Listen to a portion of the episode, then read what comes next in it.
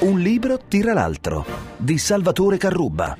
Buonasera cari amiche e cari amici, oggi parliamo della storia e della sua importanza, dell'importanza anche sociale da rivalutare in un'epoca in cui al contrario sembra avanzare quella che Adriano Prosperi ha chiamato la distruzione del passato, un, un'espressione che fa da sottotitolo a un suo piccolo ma importante recente libro intitolato Un tempo senza storia, è pubblicato da Einaudi, centoventidue pagine, tredici euro. L'autore, come forse saprete, è uno dei più importanti storici italiani, professore emerito di storia moderna alla Scuola Normale Superiore di Pisa, e affronta qui il fenomeno che sta caratterizzando soprattutto l'Europa, quello della perdita del senso della storia e quello dell'impatto che questo fenomeno può determinare.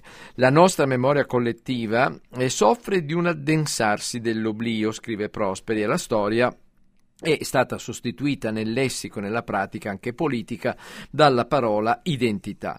Conclusione, secondo Prosperi, si è riaperto il conflitto tra storia come conoscenza accertata del passato e memoria come funzione psichica, dunque viva e palpitante ma nello stesso tempo finestra mentale più aperta all'errore e alla falsificazione. Prosperi compie qui un'analisi spietata e lucida sui difetti dell'era presente, ne mette in luce molti rischi legati proprio a questo anno e denuncia eh, l'andamento, la, la tendenza secondo il quale la storia, che dovrebbe essere fatta di analisi dei fa- di fatti da studiare e interpretare, piacciano o no, deve essere sostituita piuttosto dalla memoria condivisa, basata, e qui Prosperi cita un autore francese, e cioè Ernest Renan, su un concetto secondo il quale l'essenza di una nazione sta nel fatto che tutti i suoi individui condividano un patrimonio comune, ma anche nel fatto che tutti abbiano dimenticato molte altre cose. Ma le due strade sono contrapposte perché, eh, secondo Prosperi, eh, l'una, eh, la strada della storia, esplora e racconta il passato, l'altra lo cancella e sull'oblio incide un patrimonio comune, tonificante e falso. E il momento attuale, conclude eh, Prosperi, paradossalmente, ma non troppo, è forse quello in cui potremmo ap- riaprirci alla speranza, perché, scrive alla fine del suo libro, una brusca scossa della vita ordinaria, anche un minuscolo invisibile virus coronato, obbliga a cercare risorse nella memoria, mentre un vento di bufera gonfia le ali e spinge verso l'ignoto futuro. E una delle pagine del passato su cui in Italia è diventato difficile giungere a una lettura obiettiva e condivisa, ammesso che questo sia possibile, è quella del Risorgimento, che ha portato all'unificazione del paese. Su di esso le letture si sono fatte sempre più contrastanti e le spinte campaniliste, vittimistiche, hanno spesso fatto ombra a un processo processo di conoscenza storica e all'accettazione di verità scomode, favorendo piuttosto il diffondersi di autentiche bufale. E su questo ritorna il giornalista esperto di temi storici Dino Messina in Italiani per forza, le leggende contro l'unità d'Italia che è ora di sfatare, pubblicato da Solferino, trecentoventi pagine, diciassette euro.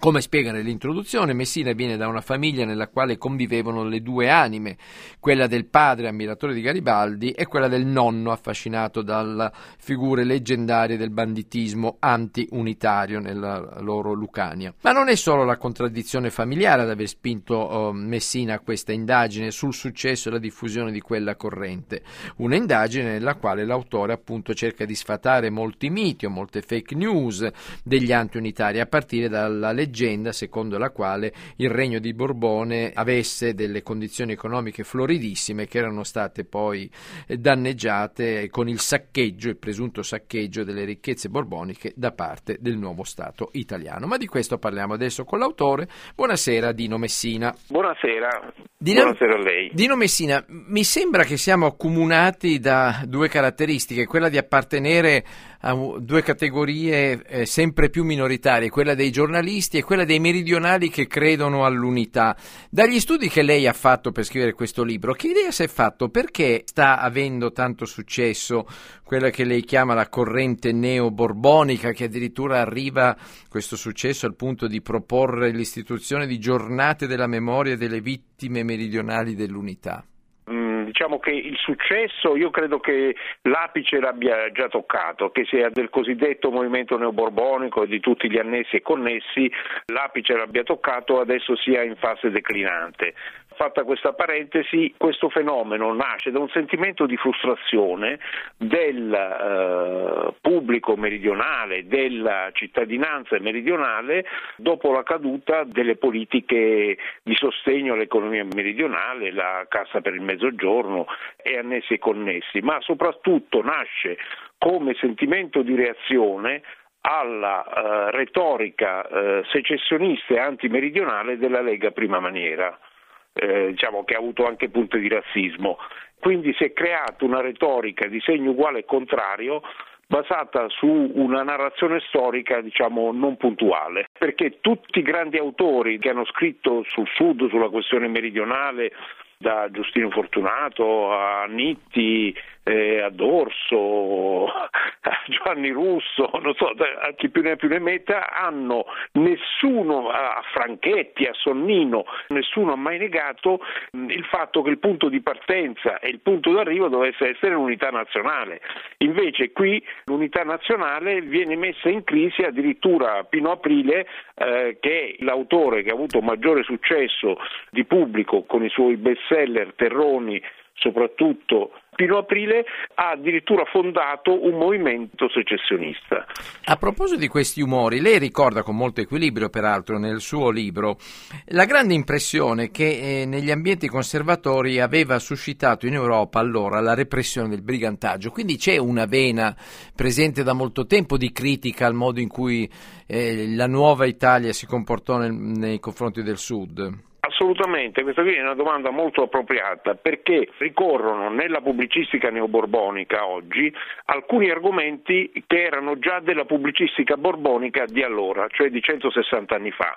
Il problema meridionale, diciamo, quella che era la questione meridionale, era nota nel mondo europeo, in Francia, in Inghilterra, ma anche in Germania, come la questione italiana. E nel milleottocentocinquantasette ci fu il terremoto che sconvolse una parte del sud ed ebbe l'epicentro in Val d'Agri, in Basilicata, e ci furono i, i primi fotoreporter, i primi fotografi e le prime missioni in aiuto, dove si evidenziava la povertà di queste regioni, perché poi era il sud più povero.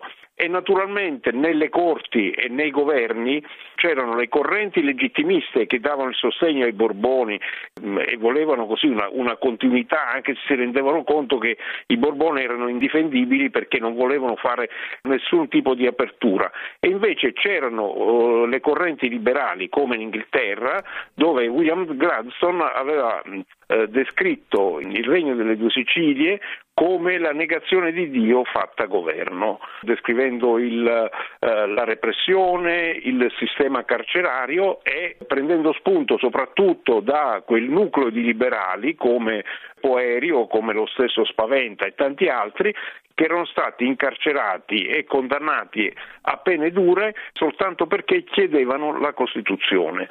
Quindi c'era un'opinione pubblica anche europea spaccata su questo tema, come in Francia, dove, dove Eugenia, la moglie di Napoleone terzo, eh, era eh, capo, era capa, adesso si deve dire, se tu declinare tutta femminile, del partito cattolico, e quindi la, la questione napoletana, la questione eh, diciamo dei Borbone era connessa anche alla questione romana e c'era molta cautela. All'Inghilterra c'era un partito molto più aggressivo sulla, tant'è che Garibaldi venne accolto come una star, che oggi così facciamo fatica a immaginare una popolarità così grande come quella che ebbe Garibaldi, non in Italia ma in Europa, anche eh, e nel mondo. Erano, eh, Garibaldi ebbe un successo sul campo, ma ebbe anche un successo di immagine, e comunque c'erano queste opinioni divise, cioè la divisione della società italiana e in particolare della società meridionale, della società del Regno delle Due Sicilie, tra liberali e legittimisti, tra unitari e tradizionalisti, si ripercuteva in Europa. Eh, Lei, scusi, definisce, a proposito di questa divisione tra le due parti d'Italia, definisce questa questione un problema ancora aperto, una questione irrisolta. Allora, come se ne può uscire, secondo lei, adesso? Se ne può uscire, diciamo, tornando ai fondamentali, si direbbe nel calcio, cioè tornando ai documenti, tornando ai classici, eh, studiando la letteratura, ehm, una letteratura molto ricca, anche eh, ho già citato Nitti, Fortunato, eccetera, eh, Franchetti, eccetera, tornando ad affrontare la questione meridionale attuando delle buone politiche, perché non è possibile che la differenza, diciamo, di reddito nel medio nel milleottocentosessantuno è stato calcolato, ci sono due scuole di pensiero, una che dice che c'era una differenza del dieci per cento e un'altra che dice che c'era una differenza che arrivava al venticinque per cento. Comunque non è possibile che adesso ci sia una differenza del quaranta per cento. Detto questo, in termini assoluti la, la ricchezza del, del sud è cresciuta di nove volte rispetto allora, quella del nord, del, del centro-nord è cresciuta di tredici volte rispetto ad allora. Però ci sono due parti del paese, perché la questione meridionale nasce con l'Italia e l'unità ha fatto bene a tutte e due, ma ha fatto bene in maniera diversa. Bisogna andare a capire perché c'è stato questo e quali sono i correttivi e dove si è sbagliato, senza snobismi, perché per un certo punto, a un certo momento, eh, lei che ha lavorato nei giornali e che ha fatto anche vita politica mh, lo sa meglio di me, a un certo punto a parlare di eh, questione meridionale veniva l'orticaria. Io sono un meridionale che vive a Milano da oltre cinquanta anni e quando così aprivo un po' l'argomento sentivo gli sbadigli dei colleghi. Ecco. Grazie a Dino Messina, autore di Italiani per forza. Buona serata. Grazie mille a lei, Carrubba, grazie e buone cose, grazie, buonasera. E a questo punto ci interrompiamo per un attimo e ci risentiamo tra pochi istanti. Un libro tira l'altro. Ben ritrovati con Salvatore Carrubba. Qualche giorno fa abbiamo letto di un intervento artistico da alcuni attribuito a Banksy, effettuato clandestinamente naturalmente sul muro di cinta del carcere di Reading vicino Londra. Qui l'artista ha raffigurato un carcerato che evade con una corda appesantita da una macchina da scrivere. Il carcere di Reading, oggi abbandonato, è quello dove fu detenuto tra il milleottocentonovantacinque e il milleottocentonovantasette lo scrittore Oscar Wilde, che era stato condannato per omosessualità. L'ospitalità, chiamiamola così, a Reading ispirò a Wilde una delle sue opere più famose, la ballata del carcere di Reading, che torna in una bella edizione di Analogon, arricchita dalle illustrazioni di Franz Maserel, l'artista belga che illustrò quest'opera per un'edizione tedesca del millenovecentoventitré. L'opera è tradotta da Luca Sanfilippo, centotrentasei pagine, e ha il testo originale in inglese, venti euro.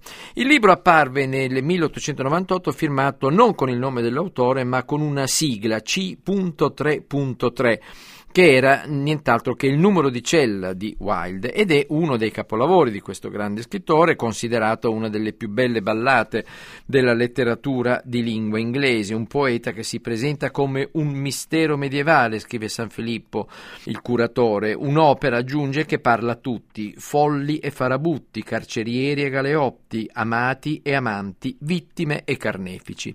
E in esso Wilde esprime le riflessioni ispirate dalla sorte di uno dei suoi compagni di prigionia, quale è dedicata l'opera, impiccato per aver ucciso la compagna, e sono riflessioni sul concetto di giustizia e sulla dialettica che la giustizia umana e quella divina continuamente hanno, come illustrano questi versi. E so, però, se fosse chiaro a tutti, sarebbe più leggero il mio fardello, che ogni prigione umana è costruita con pietre di vergogna e un chiavistello, perché non veda Cristo come tormenta l'uomo un suo fratello. Offuscano la grazia della luna e il buon sole vogliono accecare. Quel loro inferno celano a ragione.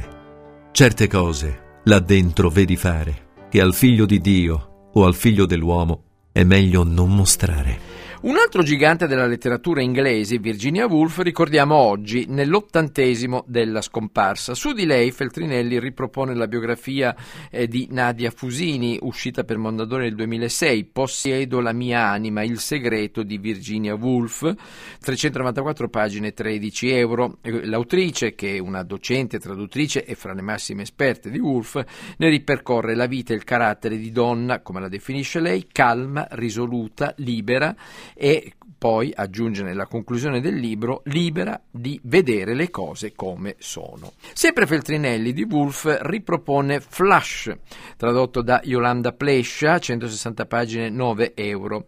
Nadia Fusini, la stessa Nadia Fusini, introduce il libro che definisce leggero e fresco, ricordando che la Woolf l'aveva iniziato nel millenovecentotrentuno, quando ormai era una scrittrice affermata. Volle allora prendersi la Woolf uno svago scrivendo questa biografia, che è la biografia di un cane, ancorché illustre perché appartenente alla poetessa Elizabeth Barrett Browning.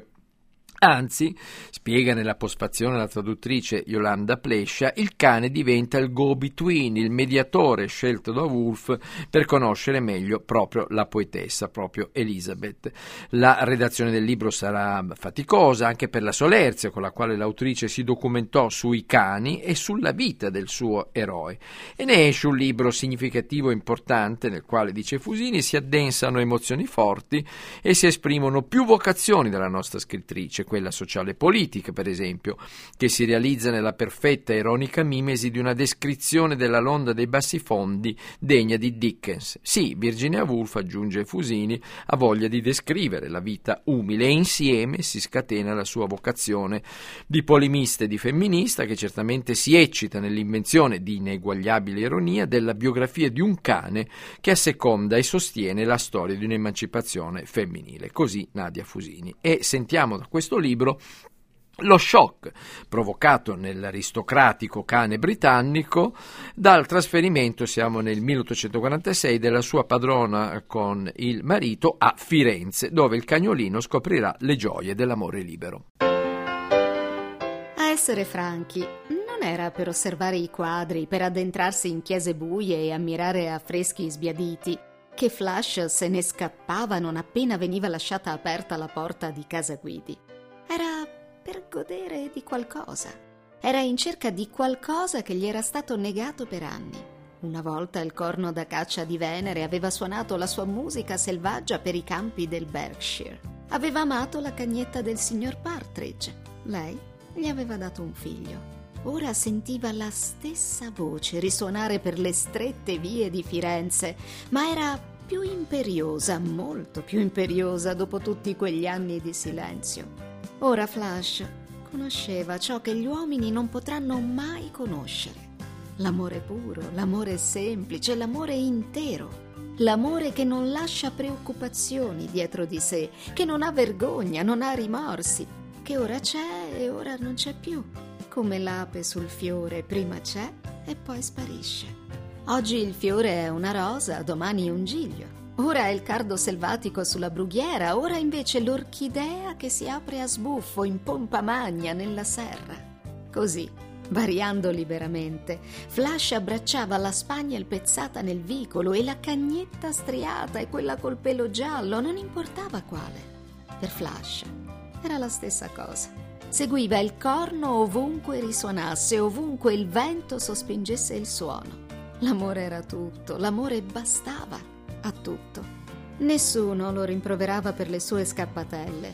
Il signor Browning si limitava a una risata, piuttosto disdicevole per un cane rispettabile come lui, quando Flash rientrava a tarda notte o presto al mattino dopo. Comincia oggi una settimana di riflessione particolare per i cristiani eh, e ci potrà aiutare in questa occasione, ma non aiuterà soltanto i cristiani, un libro di due tra gli intellettuali e artisti italiani più noti che dialogano tra di loro, Riccardo Muti e Massimo Cacciari, in Le sette parole di Cristo, è pubblicato al Mulino, centotrentaquattro pagine, dodici euro. Il volume è pubblicato nella collana Icone, Pensare per immagini, e si parte dunque fin dalla copertina e altre immagini poi troveremo nel, nel libro, con la famosa crocifissione di Masaccio al Museo di Capodimonte a Napoli. Ma il grido finale di Cristo sulla croce non è stato interpretato solo dai pittori. Il musicista e il filosofo qui intrecciano alla pittura la tavolozza sonora, così dicono, di Haydn, autore delle sette ultime parole del nostro Redentore in croce, eh, scritto appunto per il Venerdì Santo del millesettecentottantasei, di cui adesso sentiamo qualche battuta diretta dallo stesso Muti.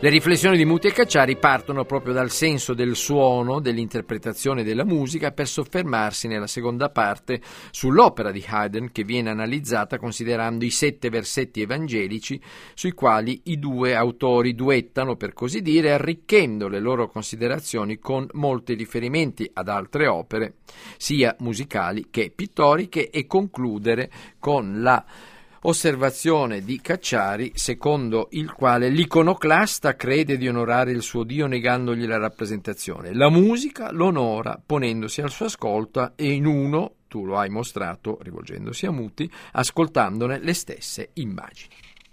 Una insolita riflessione, quella che ci invita a fare il poeta e scrittore Daniele Mencarelli ne La Croce, la via pubblicata da San Paolo, dodici euro, che ci presenta una doppia versione della via Crucis, nella quale si fa memoria, come ricorderete, delle ultime ore e della passione di Cristo. La seconda parte è la via Crucis tradizionale, il cammino di Gesù verso il Calvario, ogni stazione della quale è presentata nei versi del poeta.